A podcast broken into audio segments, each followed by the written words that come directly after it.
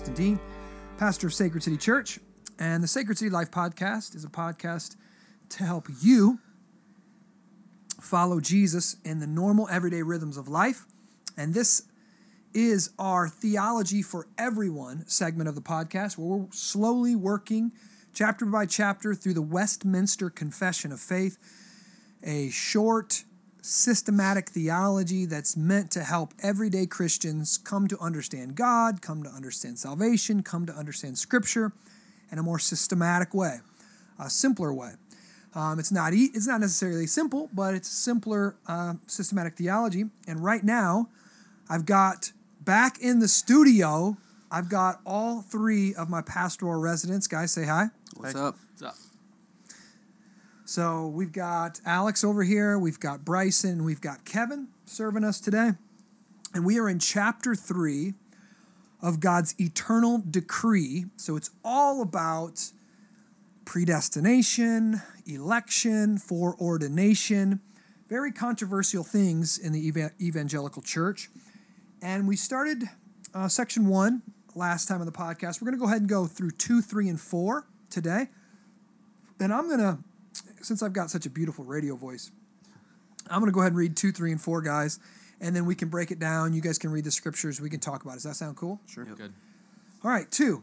Although God knows whatsoever may or can come to pass upon all supposed conditions, yet hath he not decreed anything because he foresaw it as future or as that which would come to pass upon such such conditions. Let me paraphrase it. God knows everything about everything. He knows everything that's going to happen. But he has not, as we spoke on last time, he has not looked down the corridors of time and seen what decisions we're going to make and then predestine or foreordain us because of the decisions that we're already going to make. He foreordains, he predestines without regard to anything that we're ever going to do. Okay? We're gonna we're gonna break that down a little bit. Third, by the decree of God, for the manifestation of his glory, some men and angels are predestined unto eternal life, everlasting life, and others foreordained to everlasting death. Four, these angels and men thus predestined and foreordained are particularly and unchangeably designed, and their number so certain and definite that it cannot be either increased or diminished. Okay, so again, we are talking about predestination, foreordination, election. Those are the big words we're talking about. And these are not just words like the Trinity that we've kind of invented to describe something we found in the Bible. These words are actually in the scriptures themselves. And I meet many people who, when I say something like foreordained or predestined, oh, well, that's just your interpretation. And I'm like, oh, whoa, whoa, no, no. These are actually biblical words. And right? and Paul's interpretation. Yeah, And- and Paul's interpretation. So, uh, and this is, and Jesus said basically the same things. He didn't use those specific words, but he says, "No one can come to me unless the Father draws him." Yeah. Right, and he said, and he certain things along those such on those lines. All right, so let's go back to Article Two, and um, let's just go through it, kind of section by section.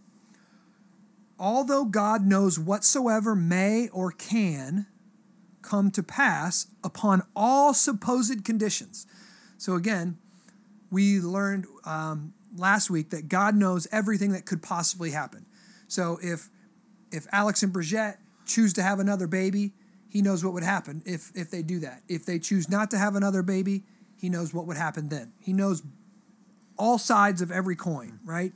If I go to the up to the to, to the uh, what's what's it called up there? Jeez, if I go to the Casino. casino. Thank you. I Thank you gotcha. for that.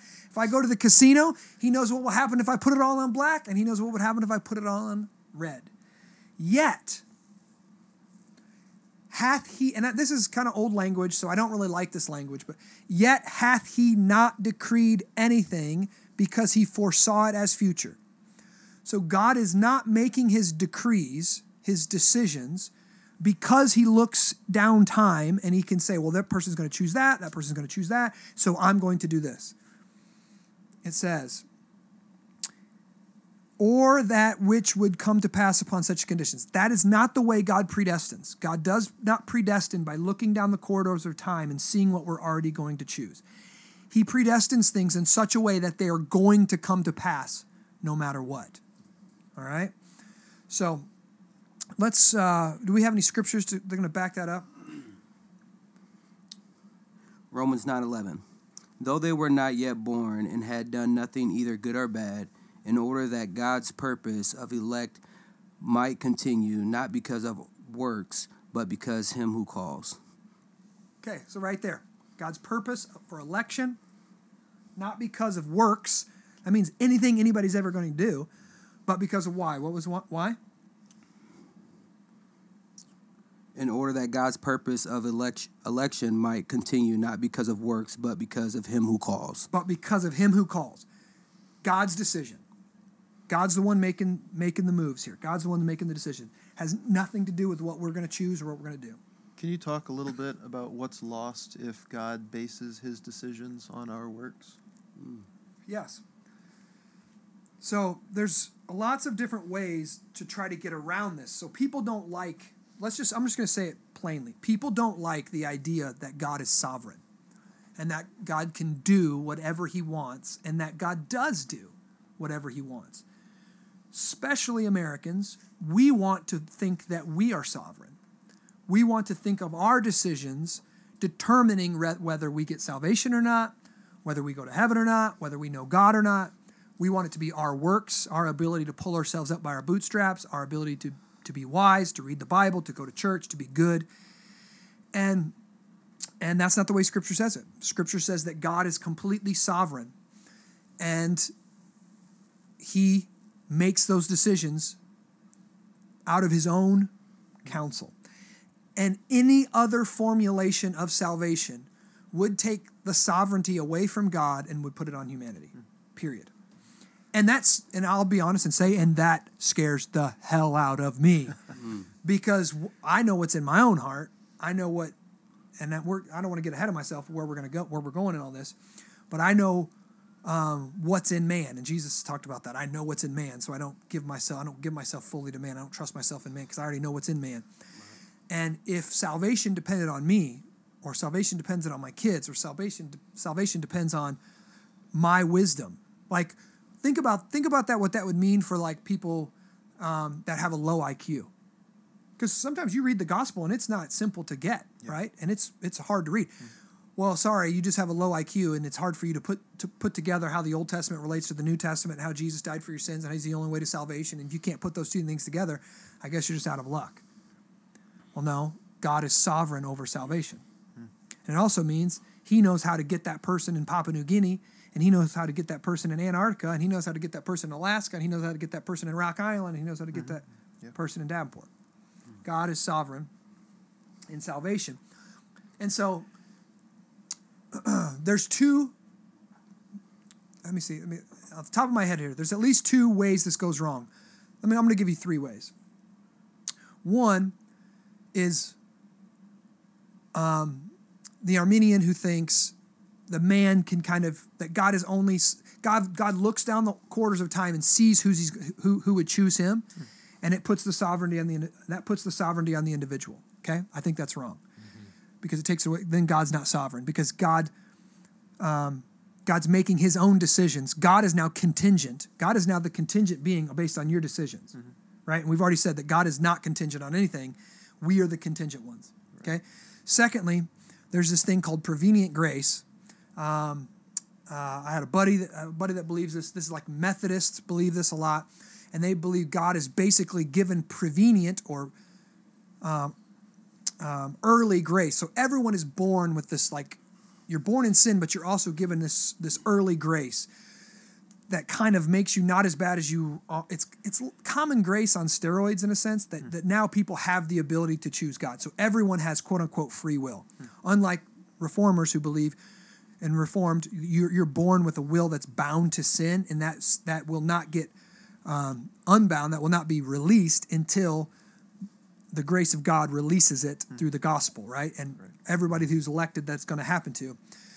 Prevenient grace and Methodists teach that no, everyone has this prevenient early grace that's that's basically made every single human being on the face of the planet um, open for salvation, so they could possibly respond, and it's completely up to them to respond.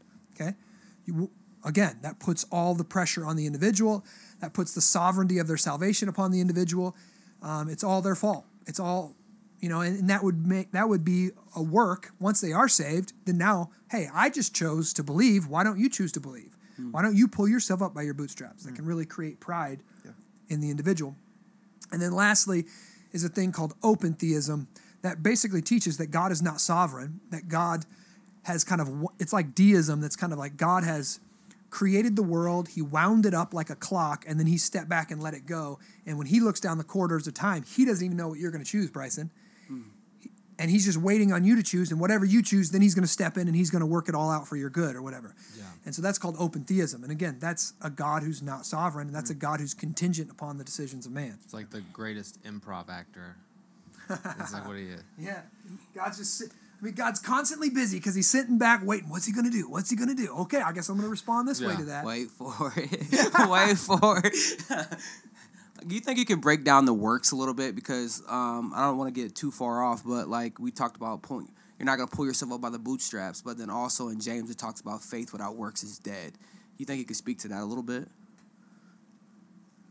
And even even playing off that that same question, uh, I hear a lot of people. I, I think it's wrong, and it's a bad interpretation of people who are Reformed and people who are Calvinists. But they'll say that Calvinists believe that faith is a work, and so they'll take something like Ephesians two eight and nine and say, well, faith is obviously a work, so you can't. Pro- Calvinists believe you can't produce faith, so salvation is not by faith alone. Does it, does it kind of make sense what I'm saying? no, well, I, yes, it makes sense, but I disagree with it. So, um, faith is a gift from God. Therefore, it's not a work. When that faith is given to me, I open it up and use it. That's still not a work because it was given to me. It's a gift of grace. That faith was a gift of grace to me. Okay? That's how I'm saved. I cannot be saved without giving that faith. The Right. Holy Spirit has to give that to me, right? Or I'm a dead person laying on the table and somebody's preaching the gospel to me. What good is that? Right? God has to open my ears. That's He's giving me the gift of faith. He has to regenerate me, okay? Bring me to new life. Um, Alex, your question was um, no one is saved by by works. But then James goes on and says, um, but you, so it, it- it's like, think of it like this God gives us faith like a seed, right? And we receive that seed, and then it's up to us, in a sense, to work that seed, to work that faith, to to exercise that faith, right? It's a gift of God, but then we work it, we exercise it. As that faith grows, as we grow to trust God more and more, and trust ourselves and the world and everything else less and less, that faith grows to works. That faith grows up into evidence that people can see, that we can see, you know? And so think of the farmer, think of the uneducated farmer that, you know, planted bad seed in his in his field and just every day he's walking out there and he's, he's saying like wait for it wait for it wait for it. And a year later he's still saying wait for it wait for it wait and it never pops up. Mm-hmm. We would say you didn't plant the right seed right? Well james would say then you don't have faith because if if god gives you true faith that true faith is going to grow up into works so youth pastors just come down to the altar right now and God will save you right now. You pray this prayer right now. Nothing against altar calls. I think they're good for young people. I think young people do need to stand up and be counted and make decisions. But they youth pastors go too far at youth camps and all these things because they guarantee people walk down the aisle and you're saved. Well, that's not you. You can't do that because some kids are walking down the aisle because their friend walked down the aisle. Some kids are walking down the aisle because that pretty girl over there was raising her hands up and he wants to get her digits at the end of the night. And so he's walking down that aisle, he's praying the prayer, but he ha- does not have faith. He has not been given faith, and the evidence of his life will show. So, will he walk with Christ? Will he join a church? Will he And produce? that's the works part you're talking about. That's the works. Okay. That's the works that faith. It's like God gives us the seed of God gives us the seed of faith, and if you've received that faith, it's going to grow up in true obedience and true works. Yes. That's good. Uh huh. So if if there were uh, four Arminians doing a podcast over their confession right now, I feel like a text that they would go to. I, I don't remember exactly what it is, but it's like uh, those he foreknew, he predestined. Yeah. Romans 8. Uh, and I feel like that's maybe the only like slight proof text they could even kind of hold a case to. Yeah, and they just misinterpret foreknew. So again, foreknowing, so those whom he foreknew, right? He does not talking about those who he looked at all their act. He already is omniscient. He already knows all things, right? If you're omniscient, you know everything already. Yeah. Remember when the Bible talks about knowing, it's an intimacy. Hmm. When Adam knew his wife Eve, remember they produced a baby, not a book, right? It wasn't Yeah. facts. It was an intimacy. You could also say for, for those he foreknew, for those who he foreloved, for those he placed his love upon, for those he gave grace to, he predestined. He and down it's called the golden chain, right? Down Yeah. the golden chain of Romans 8 to all things work together for them, the good of those who believe. Yeah, we should probably read that scripture actually. Sure. If we want to go back to to uh, uh, Romans Romans 8, somebody wants to flip to it. So Romans 8. It's the last few verses of Romans 8.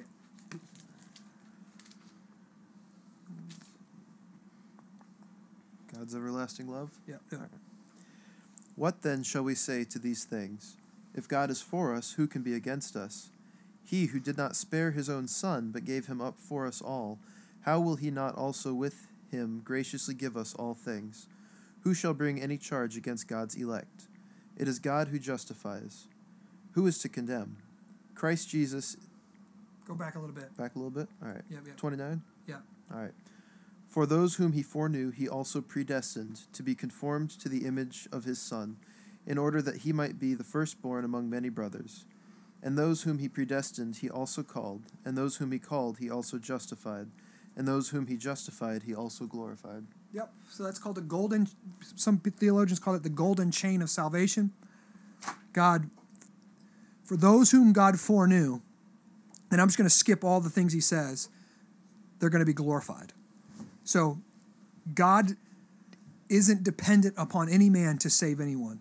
If God saves you, your salvation is absolutely eternally secure and you will be made new. You will be glorified. Salvation is determined by God's work and not man's, 100%. Yeah. Okay, so let's just uh, let's go on to, to number three. By the decree of God, and again, remember the decree of God. This isn't like the law of God, where he, he makes laws and you can obey them or disobey them. A decree is like when God said, "Let there be light," and there was light. Yeah. Uh, that's what it means. So God says, Alex Tate be saved. And just like he said, let there be light, Alex Tate is saved. Amen. Okay? Boom. Yeah. By the decree of God for the manifestation of his glory. So why does he do this? He does it for his own glory. Some men and angels are predestined or predestinated unto everlasting life. And others foreordained to everlasting death. What scriptures do we have for that one? Romans 9 22 and 23. And um, what if God, desiring to show his wrath and to make known his power, has endured with much patience vessels of wrath prepared for destruction, in order to make known the riches of his glory for vessels of mercy, which he prepared beforehand for glory? And then Ephesians 1 5 through 6. So hold on, let's just talk about that right there. So Romans chapter 9 is really no uncertain terms. Like he just straight up says there's vessels of wrath and there's vessels of mercy. And it's God's work that decides what he's going to do with each person. Okay? So the question is um, this is what the question that gets asked a lot, right? Well, how could God be good if if he's the one choo- choosing who goes to heaven and who goes to hell? Right? And I think the Westminster Divines do a good job of trying to differentiate something that gets confused a lot in quote unquote Calvinism or Reformed theology. he says, For the manifestation of his glory, some men and angels are predestined unto everlasting life, and others foreordained to everlasting death. Hmm. Now, he doesn't say, some people talk about double predestination, that like God is like sitting with the mass of humanity in front of him, and he says, Those on my right, I choose all of you to go to heaven, and those on my left, I choose all of you to go to hell. And so God looks, and it's not based upon our own, our own works. So he's not looking at us and saying those who lived a good life and those who lived a bad life. So he's really just being capricious and he's just up there and he's rolling the dice and he's saying, I'm going to send you to hell and I'm going to send you to heaven. But that's not what we believe. That would be called hyper Calvinism, some hyper Calvinists that take it to the extreme. We would say, believe that. We don't think that's biblical. The Westminster Divines differentiate the words here between predestinate and foreordained. Okay?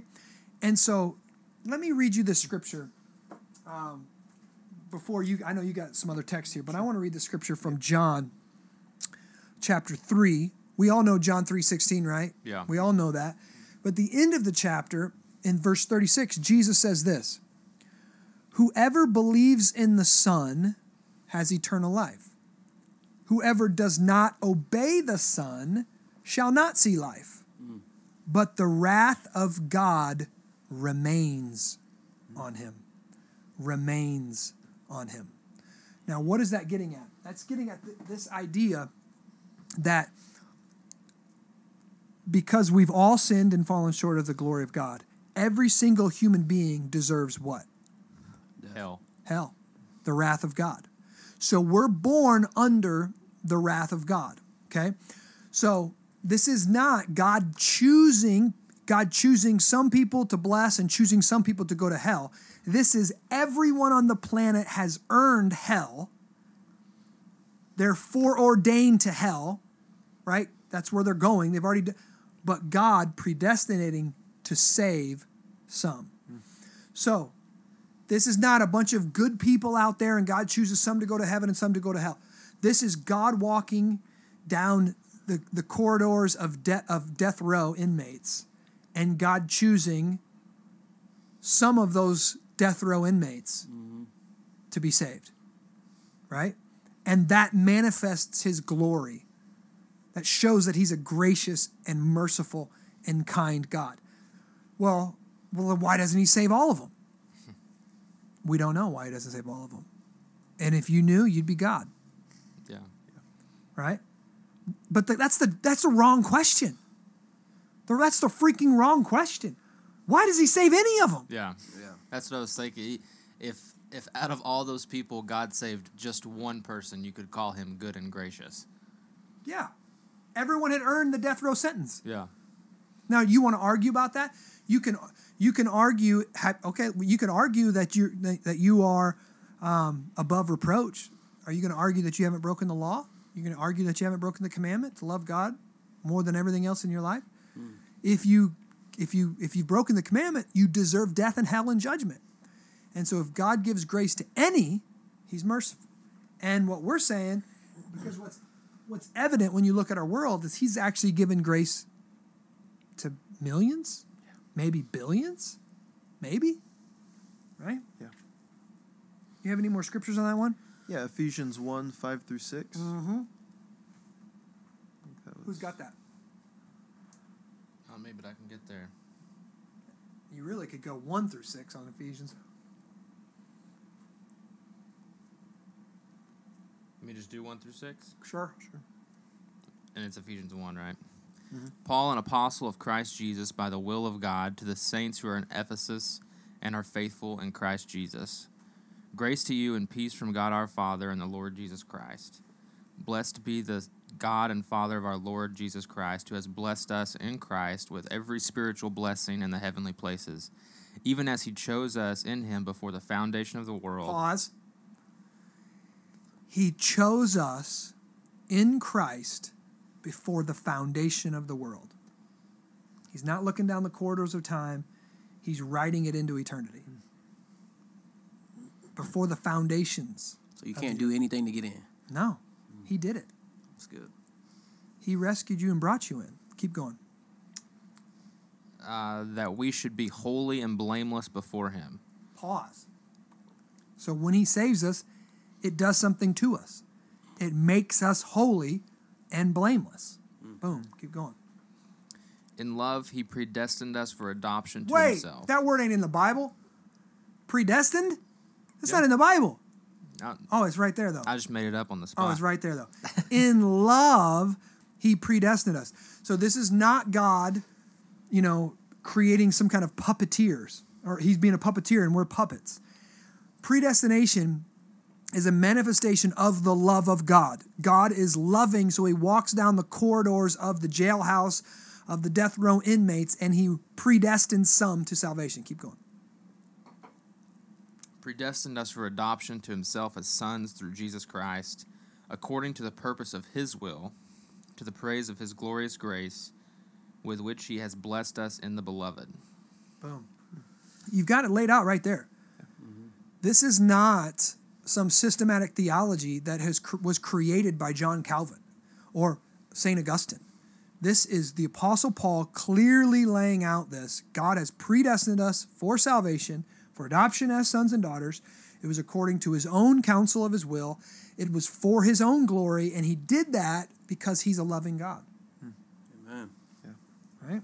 And and what's what's crazy is like, uh, like if you look at the doctrine of election or even these six verses, what what typically comes from them is controversy. But I think the intentions of Paul and the Holy Spirit in this is like to comfort you. Like it should be a good comfort that your salvation rests on Christ choosing an election of you and not your own work. Absolutely. I'm going to give a personal example. My daughter, um, Zoe, she's 10 years old, and she came to me last night, and she was in tears, and she said, Daddy, I don't know if I'm a Christian. And I said, Well, what do you mean, baby? What are you talking about? And she said, she has been so she was sitting there. She's like i couldn't even listen to, to to pastor rob preach today or i couldn't even hardly pay attention. Because all i could think about in my mind it was like a comic book going through my mind of all the ways that i'd been mean to my sister this last week. And i was just thinking about how i yelled at her and i was thinking about how i was mean to her and it was just going over and over in my mind. And and you know what and she said, and I said, Do you love your sister? He said, She said, Yeah, absolutely. And she's like, But I just can't tell her I love her. She I just feel so awkward. feel so weird to tell your sister you love her. And she's wrestling with this sense of, and I so of like of guilt, right? Of guilt. And I said, Well, do you I said, Do you believe that that Jesus died on the cross for your sins? She said, Yes, I believe Jesus died on the cross for my sins. I said, Have you asked Jesus to come into your heart, and save you? Yes. I said, All right. I said, Well, some, and she said, And the last couple weeks, I just haven't felt connected to God in the Sunday worship like I normally do. And I said, Okay. I said, Well, honey, listen. First off, I'm going to tell you, you are a Christian and you are saved by God. And this is actually evidence that you are saved by God. Because when you sin against God, God, one of the things the Holy Spirit does is He convicts us of our sin. He brings it before us so that we can repent to Him and confess our sin to Him, and then go to our sister and ask for forgiveness and be restored to the fellowship. And and and Book of Acts talks about after times of repentance, times of refreshing comes from the Lord. And I'm like, you being convicted of your sin is actually evidence that the Holy Spirit is at work in your heart. And I told her, and like like a day before, I had uh, it was bedtime, and you know she was being mean, and I'd gotten onto her and I'd yelled at her, and then of course the Holy Spirit had woke me up in the middle of the night and go, "You didn't need to yell at her, bro." And I was like, "Gosh, dang it!" so then I woke up in the morning and I said, "Hey, babe," I said Zoe, and I said it in front of everybody because her siblings and her cousins heard it because they were you know be, all together at bedtime. I said, Zoe, I shouldn't have yelled at you last night. That was wrong. Daddy sinned. Will you forgive me? She said, Yes, Dad, I'll, I'll forgive you. And so I got to tell her in that night, uh, in that moment, when she said, "Oh, I don't know if I'm really saved." I said, "Zoe, do you remember Daddy coming to you?" And I said, "I said, you know what? Two nights ago, Dad, you know, the Holy Spirit woke Dad up, and, and convicted me of my sin. And I go, and what did I do the next morning? She's like, you you apologized and told us that you were sorry and you asked for forgiveness. I'm yeah, that's the Holy Spirit doing that to you. The same thing He's doing to me, He's doing to you, and that's actually evidence that the Holy Spirit is at work in you, that He's bringing bringing that to repentance. That's so good.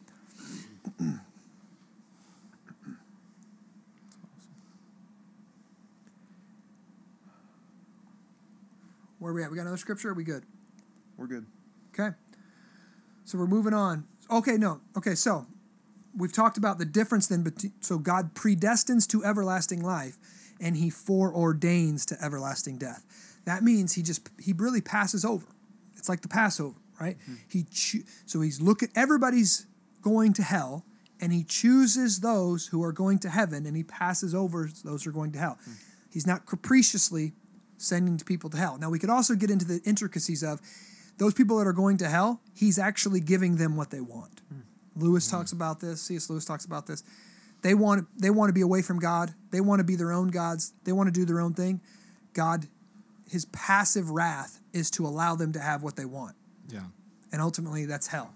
Because the only place you can't even get away from God in hell, but that's where it leads. Okay. Chapter 4. These angels and men, thus predestinated and foreordained, are particularly and unchangeably designed, and their number so certain and definite that it cannot be either increased or diminished. Now, what we're talking about here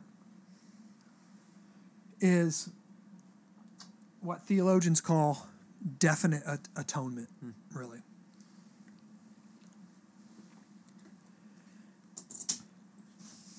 When Jesus, oh, let me say it like this Who did Jesus die for on the cross?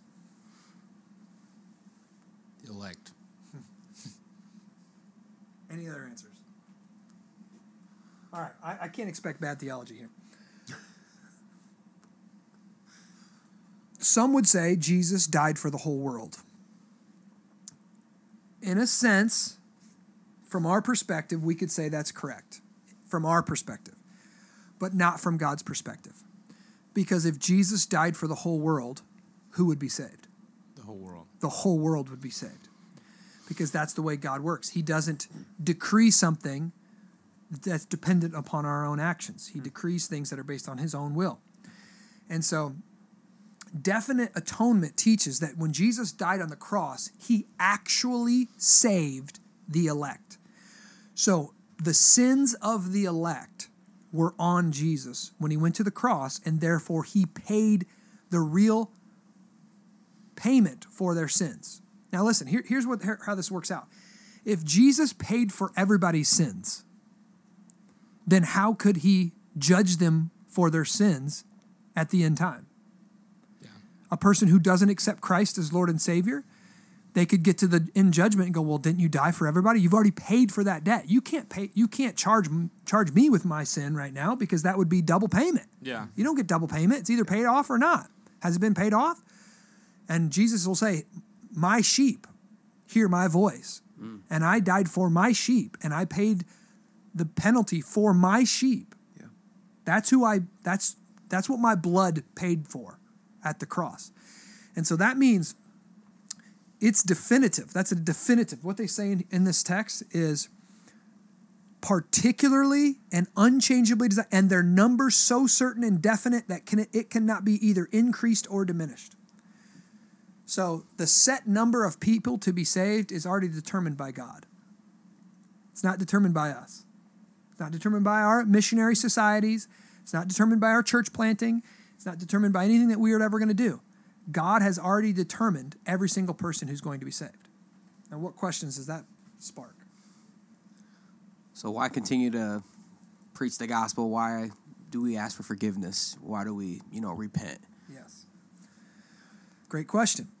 That should be the, that should be your first question. And the answer to that question is because God has ordained the end, but he also ordains the means. Okay? And the means is the preaching of the gospel, the planting of churches, the evang- evangelization of the nations. So he's called us to be missionaries to go out and do it, right? Um, now, some people would say, some people try to say, like, well, if God's foreordained it, let's just sit at home and do nothing. That's taking one Bible verse out of context and forgetting the rest of them. He's also ordained us to get off our butts and go share the gospel. Yeah. You know? And I, I use this illustration a lot. Um, why do you preach the gospel? Why do you share the gospel with your non believers if God's already ordained it? That's like asking me why go fishing if God's already ordained, ordained that there's going to be fish in the pond. Uh, I go fishing because I want to catch fish, right? And it's even better when I learn that God's ordained me to catch fish. That's even better. So now I'm going. Now I'm not wishing like I like I do when I go fishing. I'm just hoping and praying that something's going to bite my hook. I know that I'm sent on mission by God. I know that I'm ordained to be here. I know that I'm ordained to be on mission to that person. I know that God has ordained people out there to receive the gospel and to receive salvation. And so I'm throwing the hook out. I'm sharing the gospel with the belief that some of those people are going to bite it. Some of those people are going to be hooked. Yeah. And that's how God teaches us to be fishers of men. Yeah. We got any text for this one? Yeah, uh, 2 Timothy 2.19. Here we go. Uh, but God's firm foundation stands, bearing this seal: The Lord knows those who are His, and let everyone whose name, and let everyone who names the name of the Lord depart from iniquity. The Lord knows whose are His. Hmm. He's got their names. Yeah. Is that it? Is that the only scripture we had for that one? And then John 13.18.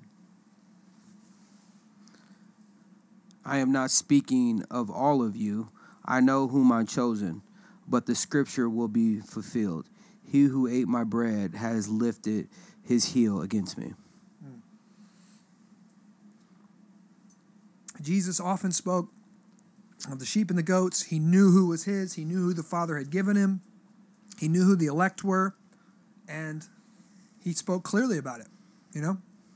And so there are two groups of humanity there are the elect, and then there are the non elect. There are the chosen, and there are the passed over. And that's true today. And I know that is offensive to some. Um, but I honestly, I want to just say, with all grace, that we need to get over it. We need to get over this PC version of Christianity that doesn't treat Scripture and doesn't let God be God.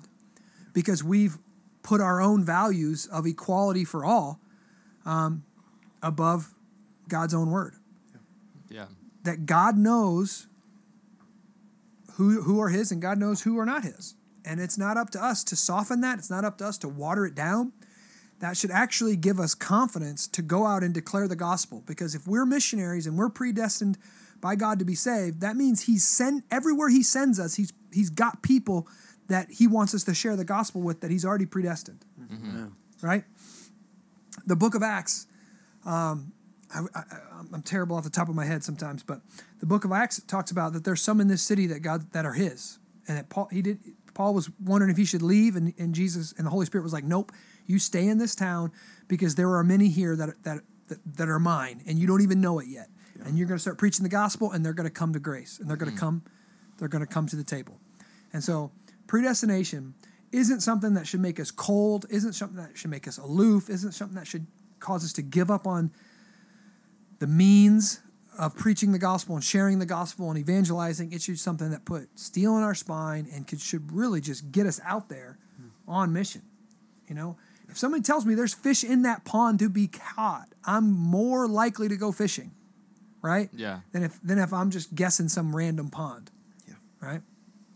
So, this is some of the doctrine of predestination and foreordination and election. So, if you have questions on this, email us in to the podcast. We'd love to answer them as best as we can. We hope this edified you. Guys, it would really do us a huge solid if you could share us, like us, and if you haven't done yet, rate us on iTunes. It helps other people find us, and it just gets us uh, in front of more people that more people can hear the gospel. So hopefully this was helpful to you guys. We love you. We'll be back soon. God bless.